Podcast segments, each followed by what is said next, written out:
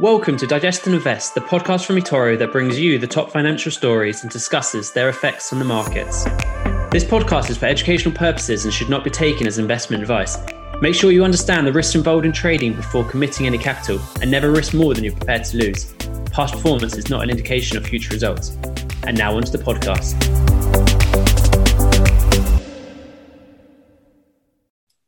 I'm Dylan Holman, and this week we have our new eToro Trading School lead, Sam North, on the podcast. Thanks for joining, Sam. Hi, Dylan. Thanks uh, for the introduction. Great to be here. Looking forward to it. So, on the podcast today, we'll be discussing the upcoming Bank of England interest rate decision, non farm payrolls, and a quick update on earnings seasons. First things first, though, Sam, what's been happening this week? Well, with Monday being a bank holiday here in the UK, trading volumes were quieter than usual. To be expected, the quietest weeks of the year, as we know, just before Christmas, Thanksgiving, end of August for the holidays. So markets didn't really do too much, but they definitely made up for it on Tuesday. Stocks sold off, the NASDAQ finishing down 1.8%. European tech stocks also had their worst day since January, one of the worst days of the year. Elsewhere, currencies didn't do too much. So, usually, when you see a big move lower in stocks, the dollar as a safe haven should uh, strengthen. It didn't really do that. And actually, we saw stocks pare some of those losses into the close. Bonds as well, not too bothered. However, we did see oil price move higher last night to now actually a level the highest since 2018. Uh, the API released the crude oil inventories that came in as the biggest draw uh, for for price since uh, well I think of the year actually. So that's uh, another reason why oil was uh, pushing higher. Elsewhere in the crypto world, and I'm sure anyone that's uh, interested in this will know what I'm going to talk about. Dogecoin uh, currently trading around. Otherwise known as dodgy coin to some. dodgy coin to some, absolutely. I'm sure Elon Musk and uh, the dodgy coin fans will be happy on the pursuit to one dollars, currently trading at 0.65, and Ethereum as well hit. Uh, 3,500 recently. Bitcoin's kind of stuck in a range. It's taken a back seat for a while, currently trading at 55,000. But uh, yeah, interesting few days to start the week. Great. Well, you mentioned there that stocks had a, a sell off yesterday, and you know some would argue that that's actually healthy for the market. But obviously, you've got the Bank of England rate decisions on Thursday, and so is this a key event for equities? Yeah, good question. I think it's I think it's important for sure. Um, whether it's the main event for the week, I'm not sure. I reckon that'll probably be non-farm payrolls on, on Friday. But I would say absolutely the, the rate decision is is a close second. Eyes and ears will, will be focused tomorrow, Thursday, uh, at uh, midday for the Bank of England decision. Whether they decide to take a more hawkish stance following the good vaccine rollout and optimism over the economy. So the recent data has that been okay? Yeah, yeah. Recent data has been good. Retail sales saw a good jump March, 5.4% from a previous 2.2, which is good. Absolutely. Uh, manufacturing and services PMI data above 60. So anything above 50 is, is seen as expansion for those sectors. And actually, above 60 is the, for the first time since early 2010. So great data there. Obviously, we've come from a place where, because of the pandemic, we haven't been too good, but we're heading in the right direction. House prices pushing higher too. GDP beat estimates in January and February. So all in all, not too bad. Inflation the issue. I guess it's it has hasn't been above one percent since July 2020. But if if anything, it's heading in the right direction. But that might just slow the Banking of England down a bit. Does this good data lead to tapering, the unwinding of the QE and the bond buying scheme? Potentially, potentially, which could make it quite an interesting uh, announcement tomorrow, NatWest see a 70% chance of the uh, of the announcement of tapering. HSBC also agree with that. So while it's not expected to be drastic, and with the central bank decisions, it's all about what is expected, what is priced in. So we are expecting some kind of talk of tapering. Bank of Canada recently started that talk. The Bank of England looking like they're going to continue it. The thought now, I guess, will be will the Federal Reserve do the same in their coming meetings or not? To keep it simple, if the Bank of England are to taper and to be more hawkish than expected, you could see the FTSE uh, come under a bit of pressure, and this could lead to European stocks, American stocks doing the same as this global talk of tapering starts to filter through to the markets. The opposite, then you could expect to see stocks catch a bid and we push higher, lower rates for longer. For, for example, there. In terms of the currency, uh, the move that we could expect to see on the pound, any talk or tapering or more so, you would expect to see uh, the pound strengthen, i.e., that would mean uh, rates would go higher sooner than expected, foreign investors getting more return on their money, and the pound could strengthen. On the flip side, pound weakness if we aren't to see that. Uh, so, yeah, should be uh, an interesting event. Yeah, absolutely. Lots to uh, to think about and have a keep keep an eye on. Okay, so that's Thursday taken care of. Um, so let's move on to your number one key event of the week, which is the US non-farm payrolls. So the median estimate is for nearly 1 million job creations, along with unemployment expected to fall to 5.8%. So, how do you see this um, impacting broader markets? Trillion dollar question. I mean, it sounds crazy, doesn't it? One million job creations for, for the US. Again, uh, you've got to put this in perspective of where we've come from. So the market is uh, you know, priced that in already. So uh, come Friday, 1.30 UK time, it'll be interesting to see where you know markets are, where stocks are, what we're thinking, um, and and that absolutely could could drive price. And uh, of speaking of non-farm payrolls, I was actually speaking to uh, or listening, I should say, to a former Goldman Sachs employee, and they were you know telling us about how they traded non-farm payrolls, and they would uh, they would actually take um, the liquidity that obviously people would get involved in and trade that decision. So the spike lower, they would actually use that as an opportunity to take the liquidity and get into longer term positions. And also they would meet meet on Monday, so a few days after uh, Friday, of course, to then have a team meeting and decide actually, is this release good enough for us to change our medium term outlook or longer term outlook? So it's still, you know, an interesting release, first Friday of every month, non farm payrolls. Be interesting to see the, the employment situation. I think, regardless of the jobs number, uh, it, the question I think in markets at the moment is whether tech can remain this elevated. I mentioned Nasdaq was down 1.8% yesterday. It has recovered a touch, but can it remain this elevated? A good number, inflation picking up. It might. It might be time to diversify. Well, you talk about tech, and that's a topic that we discuss at length on this podcast. You know, if you've had a tech heavy portfolio these last few years, you are doing very, very well. So, just picking up what you just said there, could this potentially be a turning point for tech then?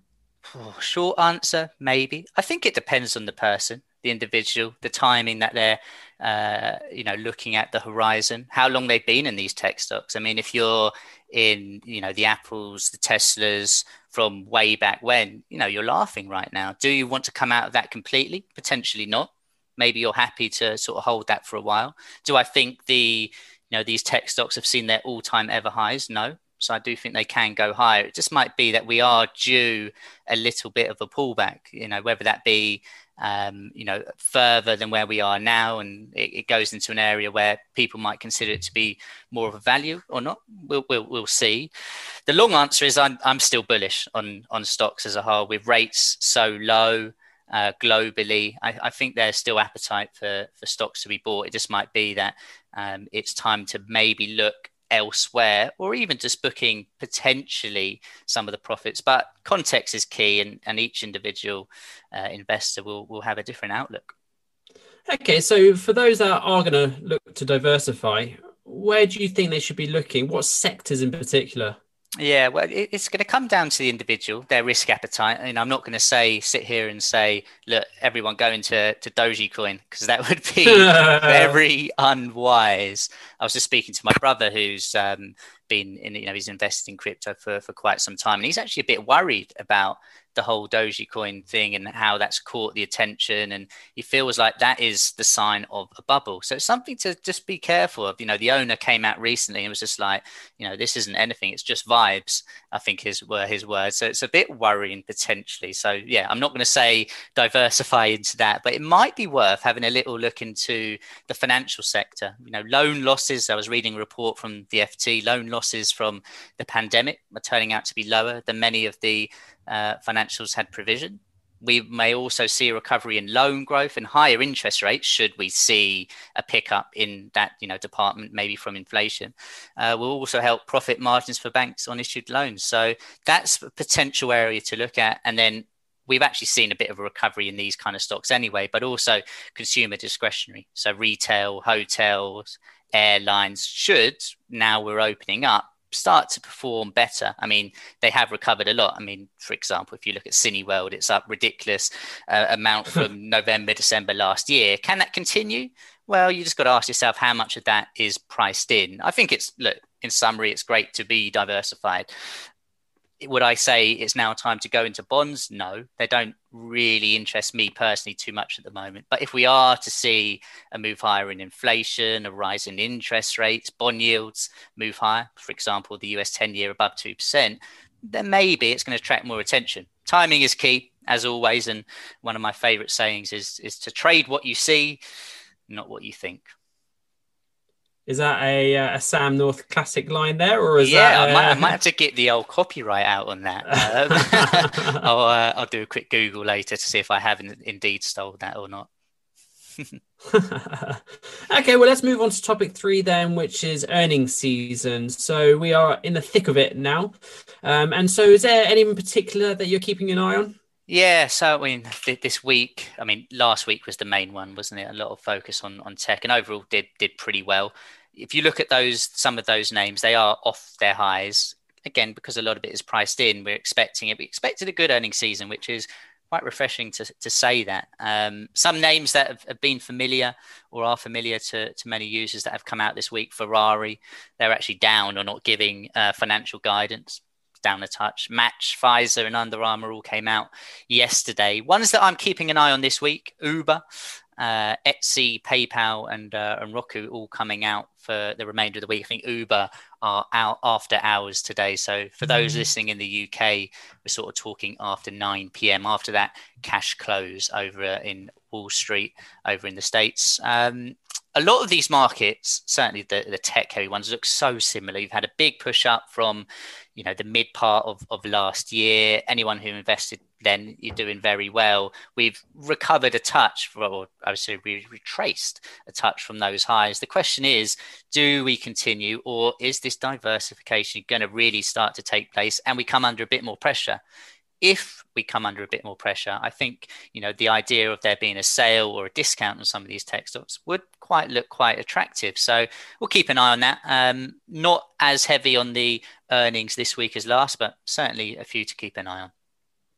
So a question we get asked quite a lot by listeners is where do you actually find all the information regarding earnings? Is there any kind of useful snippets for for our listeners? Yeah, absolutely, absolutely. Uh, there's uh, well, I'll go through some free free websites now. There's so much useful. Uh, use, there's so many useful websites out there. It really is, you know, Finviz, F I N uh, a great website for uh, for stocks, but also you know heat maps of the S and P 500. It shows on the day how they're doing.